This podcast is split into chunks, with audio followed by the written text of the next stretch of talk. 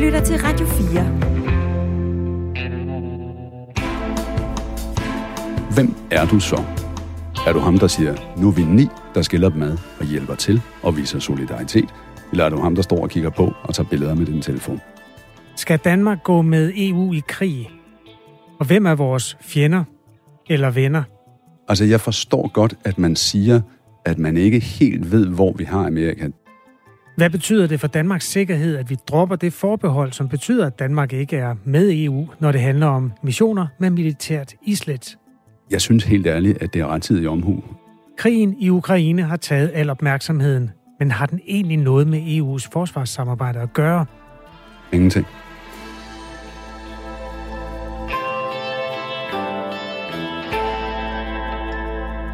Venstres formand Jakob Ellemann Jensen er kommet kørende direkte ind i Spurt-studiet med ja-hatten på. Jeg er på landevejen igen, ude at føre kampagne. For den 1. juni, der skal vi stemme om forsvarsforbeholdet. Jeg håber, du vil stemme ja. Hvis nu du er i tvivl, så kom ud og øh, lyt til et af de arrangementer, som jeg skal ud til. Velkommen, Jakob Ellemann Jensen. Tak skal du have. Formand for Venstre. Yes. Man kan ikke tale om militær, uden at tankerne ryger østpå lige nu. Nej, det kan man ikke. Danmark forsyner som mange andre Ukraine med våben, så de kan bekæmpe den russiske invasionsstyrke. Hvordan tænker du om vores nuværende situation? Er vi i krig, eller er vi part i en krig? Nej, det er vi ikke. Vi, øh, vi hjælper øh, de mennesker, som tabert øh, kæmper for frihed, øh, som kæmper mod overmagten, som kæmper mod øh, en krigsforbryder, der har overfaldet dem, og som behandler dem øh, fuldstændig afsindigt og på en måde, som, som jeg troede ville være, ville være fortid i øh, Europa. Og dem, øh, dem forsyner vi med, med våben, øh, og vi hjælper dem på alle mulige andre måder, fordi det er mennesker, der kæmper for frihed, og det er vores interesse. Men er det ikke at være part i en krig? At give dem våben, så de kan skyde russerne?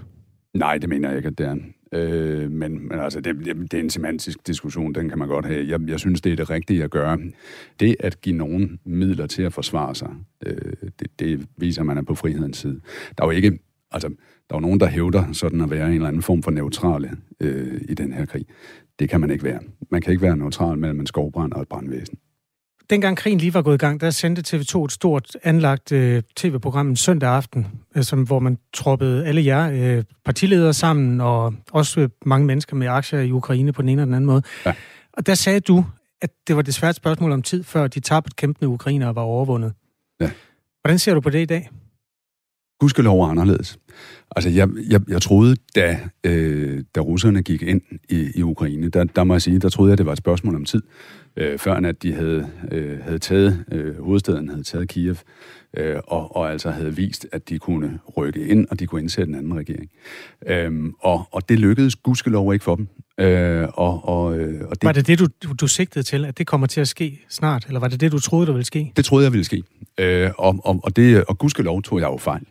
Øh, men jeg troede, at man ville komme ind, at man ville kunne øh, afsætte Zelensky, at man ville kunne indsætte en, en anden regering. Øh, samtidig sagde jeg vist noget om, at man ville ikke kunne holde på Ukraine, fordi det er et land, der er... Altså, det er stort. Det er mm. større end Frankrig.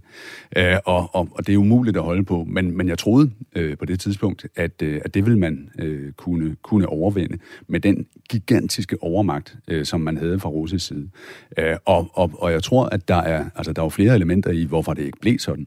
Dels øh, undervurderede Putin øh, ukrainernes forsvarsvilje og forsvarsevne, men navnlig det første. Øh, og, og dels så, så blev han løbende fejlinformeret af sine egne undervejs, fordi der er ikke nogen, der tør at fortælle den mand sandheden. Øh, man kan se på hans, øh, hans måde at kommunikere med, med sine nærmeste medarbejdere på, hvorfor man ikke ønsker at fortælle om sandheden. Øh, du og, tænker på den bævende jeg tænker på den bævende efterretningschef, ja. som, som jo øh, angiveligt er en af hans personlige venner, som jo i fuld offentlighed bliver øh, bliver i rettesat på, på en måde som, som et uartigt skolebarn i 1950. Mm. Altså, øh, så, så derfor så øh, baserer hele deres invasion sig på forkerte efterretninger, fordi ingen tør fortælle manden sandheden. Og så tror jeg, at det, at vi fra den frie verdens side har leveret våben, øh, har en kæmpe stor betydning. Øh, og, og så skal man heller ikke undervurdere øh, det, at, at Zelensky jo fra starten af er ude og sige, jamen prøv at høre, øh, I need ammunition, I don't need a ride hvis han, øh, hvis han havde forladt øh, landet, jamen så, så var det helt sikkert blevet hans endeligt, fordi russerne har det med at finde deres fjender, uanset hvor de er i verden, og så slå dem ihjel. Øh, det var blevet hans endeligt, men, men man kunne også være blevet Ukraine. Jakob Ellemann Jensen er gæst i Sport i den her uge, Radio 4's dybtegående interviewprogram. Jakob Ellemann Jensen har været formand for Venstre i to og et halvt år. 10 gange så længe har han været i den danske her. 25 øh, år, blandt andet, ja, over 25 år, blandt andet som officer i den internationale brigade, der øh, var indsat i forbindelse med efterdønningerne af den jugoslaviske borgerkrig i Bosnien-Herzegovina. Vi kommer til at gå ned i politikken og materien om EU's forsvarssamarbejde i løbet af de her 30 minutter, der er i gang. Det lyder godt. Folkeafstemningen om afskaffelsen af det danske forsvarsforbehold bliver holdt den 1. juni.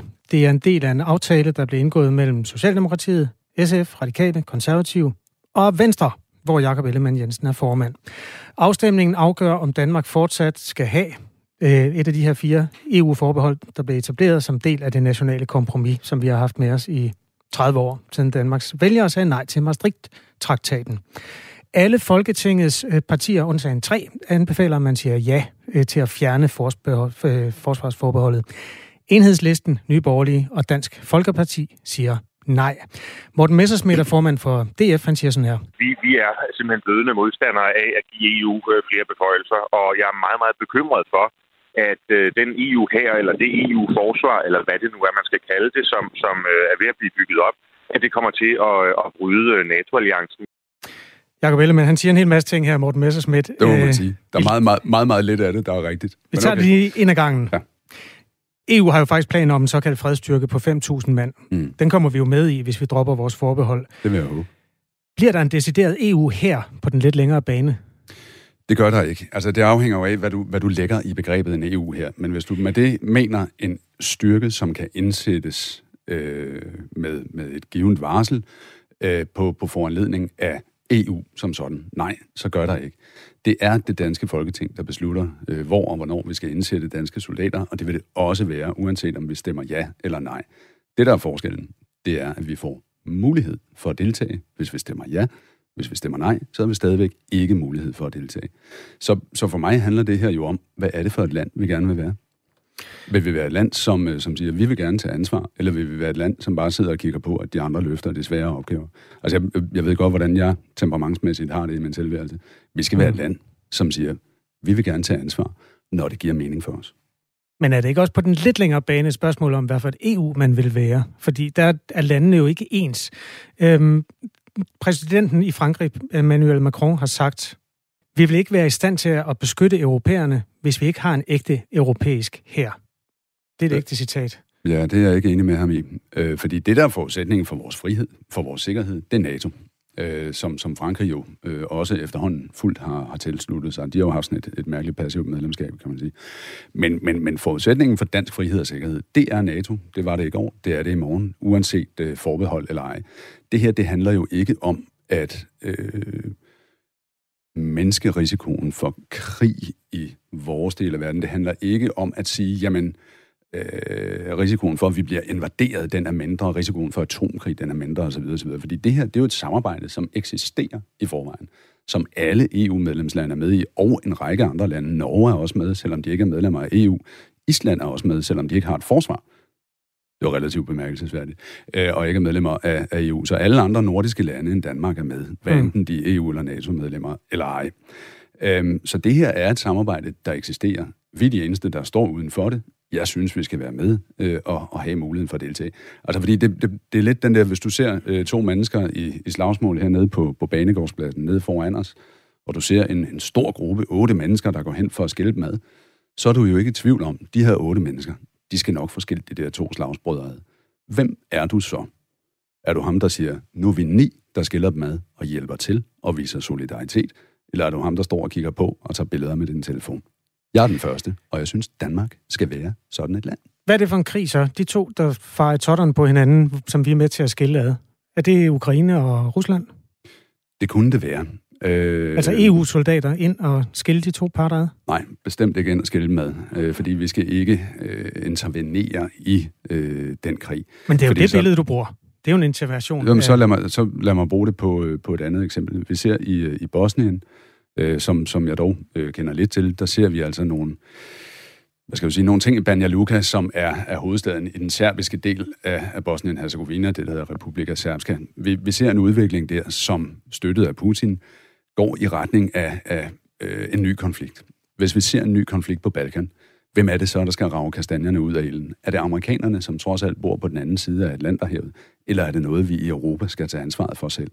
Jeg synes, vi skal tage ansvaret for det. Så det her, det handler jo om, jamen opstår der noget i fremtiden, som er relevant, så skal vi have mulighed for at sige øh, ja til at deltage. I et lidt længere program kunne vi gå ned i dybden med, hvorfor serberne har det lidt stramt med både NATO og måske også EU og, og den type... Det har det jo, fordi de øh, retfærdigvis fik nogle bomber i hovedet for at slå civile mennesker, kvinder og børn ihjel. Øh, og, og derfor har de det stramt med det, og det vil de nok blive ved med at have, og det vil så gentage sig, hvis de gør det en gang til. Og nogle af dem ramte et tog og sådan noget. Det var jo ikke alt, alt sammen lige kønt. Nej, krig det er meget, meget grimt. Jeg har set det. Og lugtet det. Der kommer lidt Macron-citat mere. Emmanuel Macron, øh, genvalgt præsident i Frankrig. Vi bliver nødt til at kunne beskytte os selv i forhold til Kina, Rusland og en dag USA, sagde han. Mm-hmm. Det er for fem år siden, da han lige var blevet præsident første gang. Dengang hed den amerikanske præsident også noget andet. Det øhm, han. Men han sagde simpelthen, i de her tre i rækkefølge Kina, Rusland og endda USA, bliver vi nødt til sådan at have en form for mm-hmm. beskyttelse eller øh, værn imod. Det får øh, blandt andet Morten Messersmith til at råbe vagt, det kan være. Prøv at høre. Jeg så forleden dag en artikel, hvor Macron, han synes, at EU's forsvar, det skal bruges lige så meget øh, imod øh, Kina og Rusland, men også imod USA. Altså, så der er ikke nogen tvivl om, at der er rigtig mange i, i EU-samarbejdet, som ønsker, at den her EU-forsvarsdimension skal være noget, der skal splitte NATO ad. Øh, jeg, vil, jeg vil sige, NATO's generalsekretær, Stoltenberg, øh, siger jo, at den europæiske eller det europæiske forsvarssamarbejde er komplementært til NATO. Den amerikanske præsident, som i dag gudskelov hedder noget andet, nemlig Joe Biden, han siger det samme. Han siger, at et styrket europæisk forsvarssamarbejde er godt for NATO. Det er jeg enig med dem i. Og jeg kan godt forstå, at amerikanerne engang imellem har det lidt stramt med at skulle være dem, der stiller sig til rådighed hver eneste gang. Og nu så vi under præsident øh, Obama først. Han lavede det her uh, The Pivot to Asia, hvor han gerne ville have et, et større fokus på, på Asien frem for Europa og Mellemøsten. Man kan sige, det sidste så med, med, med lidt svigtende held en gang imellem. Men, uh, og så så vi under præsident Trump, at der var et stærkt fokus på uh, Amerika, America First. Uh, og vi så det med, med Joe Biden under den, den mildt sagt kaotiske tilbagetrækning fra Afghanistan. Nu har vi haft over 13 år til at finde ud af, at USA vil altså gerne trække sig lidt fra vores del af verden. Og derfor så kan et styrket europæisk forsvarssamarbejde, og, og lad mig bare sige igen, det samarbejde, det er der, uanset om vi er med eller ej. Og det samarbejde, det kan supplere NATO. Det kan gå ind og tage ansvar for nogle af de operationer, som NATO siger, det kan vi ikke være med i. Nu har jeg nævnt før øh, det her med Balkan. Et andet område, hvor, hvor øh, EU har været indsat, og hvor Danmark ikke har kunnet deltage, jamen det er i piratbekæmpelsesoperationer. Vi fragter altså, hvor meget er det, 15 procent af verdens gods under dansk flag. Vi er verdens 5. 6. største søfartsnation. Vi udsender skibe til at beskytte øh, danske handelsfartøjer, men vi udsender dem alene. Hvor ville det dog være fantastisk, hvis vi kunne være dem, der skubbede på for at have både en fælles EU-operation, men også at deltage i den. Det har vi en interesse i, og det har vi mulighed for at påvirke, hvis vi er med. Det er den her med hele tiden øh, fra, fra nej-siden at henvise til, hvad præsident Macron mener i Frankrig. Mm. Det, det er meget interessant, men, men det er jo bare Det er næststørste land, er det ikke? Jo, jo, men, men, men det, er jo, det er jo ikke Frankrig, der står i spidsen for det europæiske forsvarssamarbejde. Altså, vi har jo vetoret. Det foregår på den måde, at alle lande skal være enige, før du laver en operation. Alle lande kan selv byde ind på en operation. Og så kan det godt være, at vi er uenige med den franske præsident, jeg er også uenig formentlig med den tyske kansler om nogle ting, og med Spaniens øh, øh, premierminister. Men, og, og hvad så? Altså nu, nu er det lykkedes for Messersmith så at finde nogle ting, Macron har sagt, han er uenig i. Og hvad så?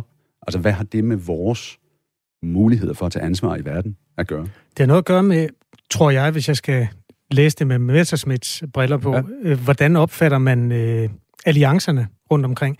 Og hvis Frankrigs præsident siger, at øh, han er lidt i tvivl om USA egentlig er vores bedste venner, når det kommer til stykket, og måske kan blive fjenderne, hvis den forkerte præsident bliver genvalgt. Den første del af det, det forstår jeg sådan set godt. Altså, jeg forstår godt, at man siger, at man ikke helt ved, hvor vi har Amerika. Det her er sagt i en situation, hvor præsident Trump øh, huserede i USA. Den samme præsident Trump, som sagde, at han ville melde USA ud af NATO. Det er godt nok ikke noget rart billede, fordi det har været garanten for vores sikkerhed, for vores frihed i de seneste 70 år. Altså Gud forbyde, at øh, amerikanerne skulle melde sig ud af NATO. Det tror jeg ikke kommer til at ske. Men det er ikke urealistisk, at Trump bliver, bliver præsident igen. Og alene det at tale om sådan nogle ting, det, det er altså ikke hensigtsmæssigt. Danmark har i 30 år haft fire forbehold, herunder det forsvarsmæssige, der betyder, at vi ikke har deltaget i EU's militære operationer eller betalt til dem, eller stillet med soldater og militært isenkram til EU-ledede indsatser i konfliktområder.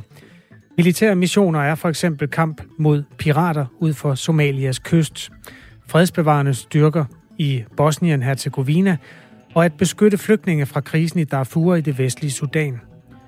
Danmark har deltaget i civile missioner, som også hidtil har udgjort størstedelen af EU's missioner. Vi har ikke været med til at tage beslutningerne, og det bliver altså lavet om, hvis et flertal af os stemmer ja 1. juni. Venstre har et slogan, øh, vi skal tale om nu, Jakob Ellemann Jensen. Vi skal tage ansvar for Danmarks sikkerhed.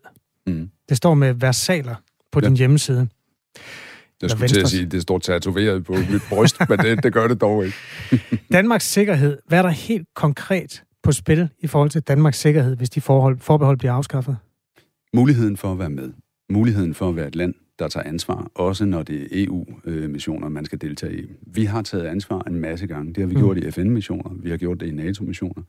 Øh, og, og der har vi vist, at, at vi faktisk øh, interesserer os for, hvordan verden øh, udvikler sig. Vi har vist, at vi er villige til at risikere endnu rigtig, rigtig meget. Men det er solidaritetsargumentet, det der. Det er jo ikke et sikkerhedsargument. Jo, det er det der i den grad.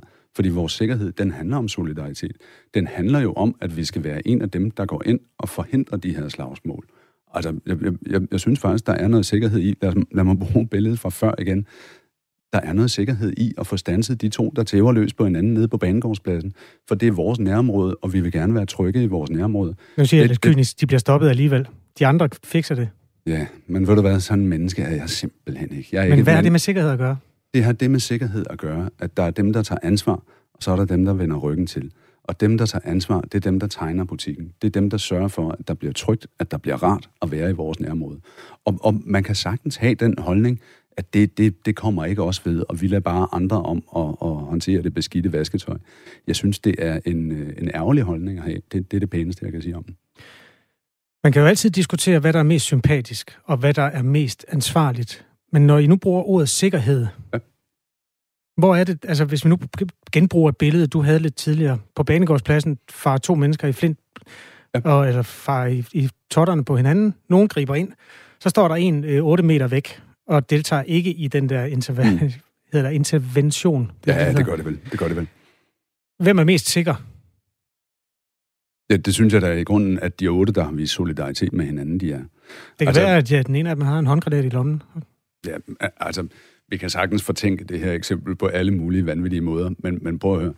Det at stille sig udenfor, det at være tilskuer til, at andre tager sig af ens sikkerhed, at andre tager vare på ens frihed, det, det, det synes jeg dels er en meget, meget uordentlig måde at agere på, og dels så, så er det ikke den måde, der bidrager bedst til ens egen sikkerhed. Hvis vi gerne vil have et sikkert, frit, trygt Danmark, mm. det vil jeg gerne, det har jeg sådan set øh, dedikeret mit liv til, jamen så skal vi også være dem, der stiller op, også når det er svært, og det, det, det synes jeg er, er det ordentlige at gøre, og det synes jeg bidrager bedst til vores sikkerhed. Så du kan godt sige, jamen i krudt og kugler og i fysik, jamen der er det NATO, der er garanten for vores mm. sikkerhed, for vores frihed. Vi har altid den her diskussion om, hvad er det EU kan, og hvad er det EU har bidraget med. Og jeg er jo en af dem, som er fortæller for, at jamen, EU er fredens projekt, og det har gjort, at vi ikke er kommet op og slås i Europa. Modargumentet er altid, nej, det er NATO, der har gjort det. Og så kan vi sidde der og have sådan en eller anden kontrafaktisk diskussion om, hvis det ene og det andet ikke havde fandtes. Sandheden er jo nok, at det er en kombination. At det er begge dele, og at det, at vi knytter os tæt sammen, også giver os sikkerhed, også giver os tryghed. Det var jo også det, vi troede med Rusland. Vi troede jo, at jo tættere vi knytter øh, det her land til os, jo mere de kan få fri markedsøkonomi, des bedre kan de se de perspektiver, der er i det, og jo mere afhængige vi er af hinanden, des bedre er det for trygheden. And then came Putin. Og så fik vi et problem. Omkring det tidspunkt, hvor Putin han blev valgt, der gik du rundt med tre stjerner på skulderen nede på øh, Balkan, ja. øh, som en del af den danske internationale brigade, der var sendt ud. Det var, var det FN, der besluttede det, eller var, var det, det var, Ja, det var øh, FN, der, der besluttede det. Det var NATO, der, øh, der, der agerede, der har som, simpelthen... som var den udførende øh, kraft. Så der er tre instanser der, der kunne få det til at lykkes. Altså den danske her, FN og NATO. Kan, kan du forestille dig, at EU kommer ind i det puslespil og gør tingene mere effektive? Ja, for det var jo det, der skete. Altså det, der skete, da NATO havde løst sin opgave dernede, det var, at EU overtog den mission i Bosnien. Så, så det, du sådan forsøger at beskrive som noget, mm. der er meget, meget vanskeligt og et kludetæppe, det var jo det, man gjorde. Fordi man sagde, nu er det EU selv, der må håndtere det her, der sker på eget kontinent. EU overtog missionen. Det betyder, at Danmark, vi pakkede vores rygsæk. Vi måtte tage hjem. Vi kunne ikke være med mere. Det er brandhammerne ærgerligt. Vi havde nogle erfaringer dernede, som var nyttige. Vi havde en, en evne og en kapacitet til at rydde miner dernede, som, som øh, altså, var et gigantisk problem. Alt var mineret i det land. Det var vi dygtige til at gøre noget ved. Det kunne vi ikke være med til. Vi skulle pakke sammen og tage hjem og sige, det må I andre klare. Hvor var det EU gjorde det bedre, end det kunne have ligesom, været håndteret under FN og NATO? Jeg vil sige, øh, da man forsøgte at håndtere det under FN, øh, der, der havde man jo ikke øh, muligheden for at, at være en fredsskabende styrke. Øh, det med at, at kunne anvende, tilgive udtrykket, øh, vold mod vold, øh, det, det kunne man ikke øh, under FN-kommando. Øh, der var du nødt til at have en slagkraftig styrke. Det fik du i NATO, øh, hvor man gik ind og sådan relativt kontant sagde, at, at hvis I ikke holder op med at slås nu, så får I et par over nakken. Øh, det, det kunne man gøre fra NATO's side, og det var godt så havde man jo en, en periode, hvor, hvor øh, risikoen blev nedskaleret, hvor situationen blev mere fredelig, hvor man blev mere omgængelig i parterne dernede, og så er det en anden type mission, og den overtog EU så. Så jeg tror ikke, at man fra EU's side kan gøre det på en, en bedre måde, men jeg synes måske, det er ret naturligt, at den europæiske union tager ansvar for det, der sker på europæisk jord, øh, ligesom den afrikanske union gør på deres kontinent. Hvad vil et medlemskab af forsvarssamarbejdet konkret have gjort af forskel for russernes invasion af Ukraine? Ingenting. EU's interesser i forhold til forsvarssamarbejdet kommer mest til at være rettet mod syd. Man snakker Balkan, vi snakker ja, måske mindre, Afrika, vi snakker Middelhavet, vi snakker... Men mindre vi virkelig bliver uvenner med nordmændene eller færingene, så... Øh, altså, det, det, i sagens natur... Det gør vi ikke. Øh, nej, men der er heller ikke super mange andre lande mod nord. Så, så ja, det vil nok primært være mod syd. Jamen, jeg snakker egentlig også mere... Altså, vi taler syd, vi taler ikke øst. Er vi enige om det? Jeg vil sige, den største udfordring, vi har øh, sikkerhedspolitisk, og den største udfordring, som, som den frie verden har i øjeblikket, jamen, det er Rusland. Altså, det, det, det var det samme, da jeg var soldat, og fjenden af stor og grum kommer fra øst. Tror du, EU-samarbejdet omkring det forsvarspolitiske får nogen betydning i forhold til den krig? Nej, det gør den ikke. Hvorfor skal vi så som befolkning præsenteres for sådan en afstemning, mens vi går og er skide bange for den krig? Øh, vel i grunden, fordi det første er gået op for regeringen nu, at det er vigtigt. Jeg har ment det i 30 år. Altså, jeg har ment det i al den tid, vi har haft det her forsvarsforhold, 29 år. Øh, og, og, og har grundlæggende ment, at det skulle, øh, skulle, skulle fjernes. Jeg har lyttet som sådan en, en version af Cato den ældre. Det var ham, der sagde, at i øvrigt mener, at Karthago bør ødelægges. Øh, og, og jo sagt, at i øvrigt mener, at forsvarsforbeholdet skal afskaffes. Det har været Venstres politik hele vejen igennem. Men Æh, kunne og, vi ikke have stemt om det i efteråret så? Jo, det havde da været en god idé. Det foreslog jeg også. Du kan finde et interview med mig fra august måned, da man trak sig ud af Afghanistan, eller september, øh, hvor, hvor jeg siger, jamen jeg synes, at det her, det, det klart lægger op til, at vi skal stemme om, om forsvarsforbeholdet. Så jo, forstandige mennesker har foreslået det her i overvis, og du kan sige, jo, men er det, er det et tidspunkt, der er øh, velvalgt eller, eller for kynisk og udspekuleret valgt, øh, når, når nu vi alle sammen går og er bekymrede over det, der sker med, med vores naboers nabo jeg, jeg, jeg synes helt ærligt, at det er rettidig omhu øh, om sider at få taget et opgør med det her. Og jeg synes, det, øh, der sker i verden nu, viser med al ønskelig tydelighed, hvorfor det er vigtigt at stå sammen, hvorfor det er vigtigt at udvise solidaritet. Hvis et menneske sidder og hører det her og tænker, jeg er i tvivl, men jeg føler mig en lille smule manipuleret, fordi Jacob Ellemann har lige sagt, at EU-samarbejdet, forsvarssamarbejdet, ikke har nogen relation til den krig, der foregår mod øst. Ikke desto mindre skal jeg stemme lige nu, hvor krigen er allermest varm mod øst. Hvad vil du sige til vedkommende? Jeg synes ærligt talt ikke, det er, er manipulation. Altså, hvad, hvad skal vi så ellers udskyde? Skal vi så også vente med folketingsvalget til, til den her krig er overstået, eller, eller hvad? Jeg synes, det er... Øh, jeg synes, det var et godt tidspunkt, at vi satte os ned, øh, de, de fem traditionelt regeringsbærende partier i Danmark, satte os ned sammen og sagde, vi har altså en, en situation, som er alvorlig, og som påvirker os. Det bliver vi nødt til at gøre noget ved. Og vi bliver enige om de her fem punkter, som er i det nye nationale kompromis, som blandt andet handler om at investere massivt i vores forsvar, så vi lever op til NATO-forpligtelsen, øh, men også handler om at få en, en folkeafstemning om forbeholdet. I øjeblikket står politikere i kø for at hjælpe mennesker, der bliver ramt af stigende energipriser og andre afledte effekter af den krig, som foregår mellem, mm. altså på ukrainsk jord lige nu. Mm. Venstre var også tidligt fremme med ideen mm. om at hæve mm. befordringsfradraget. Mm. Der er også valg senest om 14 måneder. Mm. Har krigen sat gang i valgkampen?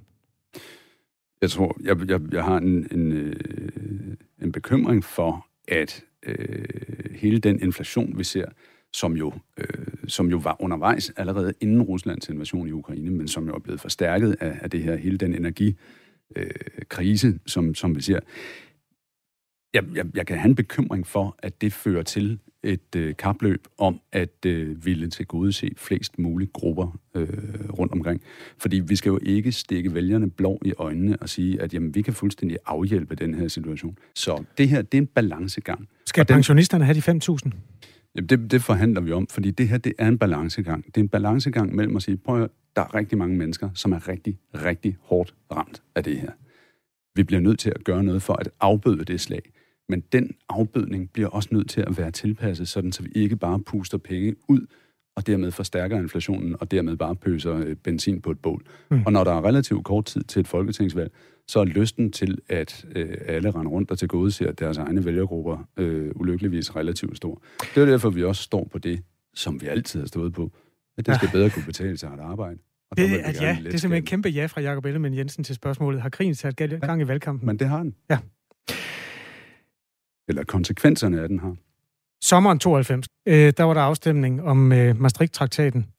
Jeg kan huske, jeg var, øh, jeg var faktisk i forsvaret dengang. Ja. Øh, jeg havde ikke øh, det betød ikke så meget for mig, så jeg stemte ikke ved den afstemning der, men vi var også på en øvelse. Hvorfor så... hader du demokrati?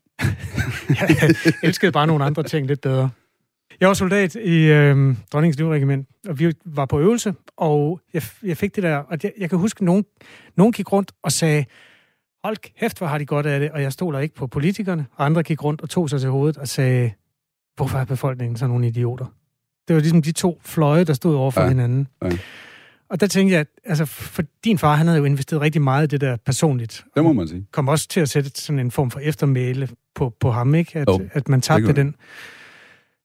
Hvordan er det for dig at stå med medansvar for noget, der ligner det?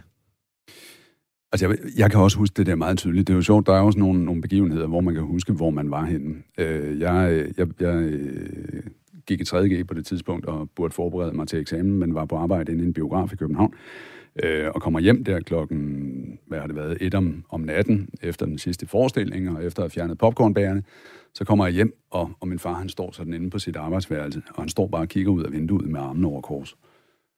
Og, øh, og, og de første par, par forsøg på at komme i kontakt med ham, det, det fører ikke rigtig noget med sig. Øh, så, så siger han, hvad laver du?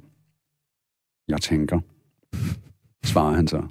Øh, og så fornemmede jeg, at det, der, den, den skulle nok ikke rigtig føre videre, den der samtale.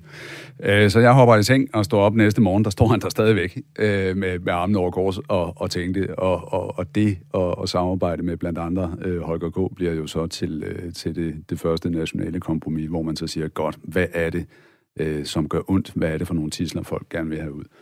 Øh, og, og så fik vi så den, den, den anden afstemning den, den 18. maj. Men han øh, tabte en afstemning, som man rigtig gerne ville have haft til at gå den anden vej. Altså, det var den ja. oplevelse, mange stod med. Ja. Hvordan er det for dig? Altså, du investerer jo også meget af din politiske kapital i at få det der ja til afskaffelsen. Hvordan vil det være for dig, altså, hvis, hvis folk også siger, vi tror sgu ikke på ham, vi vælger det modsatte? Jamen, det vil jeg da, øh, altså på, på det personlige plan, det vil jeg da synes var ærgerligt, men det skal, altså, dog går livet videre. Hvis man øh, går ind i politik for at forhindre et liv med ærgelser, så har man valgt en rigtig, rigtig uheldig karriere. Øhm, altså, jeg, jeg synes jo, det her er øh, vigtigt for Danmark. Øh, og jeg synes, det er vigtigt, øh, ikke fordi det er noget, der går ind og styrker vores øh, frihed og siger, at risikoen for alt muligt grimt er meget mindre osv., men fordi det handler om, hvilket land vi skal være. Og, og, og jeg er gået ind i politik fordi jeg gerne vil tage ansvar. Jeg, altså, jeg, jeg, jeg, jeg sigter jo efter, at jeg gerne vil lede det her land. Jeg vil ikke styre det. Jeg vil gerne lede det. Jeg vil gerne have ansvaret. Jeg er med på, at magten følger med, men det er ansvaret, jeg går efter. Altså, mit liv er drevet af at tage ansvar. Det var også derfor, jeg var soldat. Det var også derfor, jeg var udsendt. Jeg ønsker at tage ansvar, og jeg ønsker, at Danmark skal være et land, der tager ansvar. Derfor håber jeg på, at det bliver et ja. Og bliver det et nej, jamen så, øh, så går livet videre. Jeg synes, det går videre på en, en lidt fej måde for Danmarks vedkommende, men øh, dog går det videre. Tak fordi du vil øh, besøge Radio 4's interviewprogram Spurt. Tak for det. Jakob Ellemann Jensen, altså formand for Venstre. Jeg hedder Kasper Harbo. I næste uge er det min kollega Astrid Date, der laver 30 minutters grundig interview med et aktuelt menneske. Husk, du kan skrive til os på spurt radio4.dk.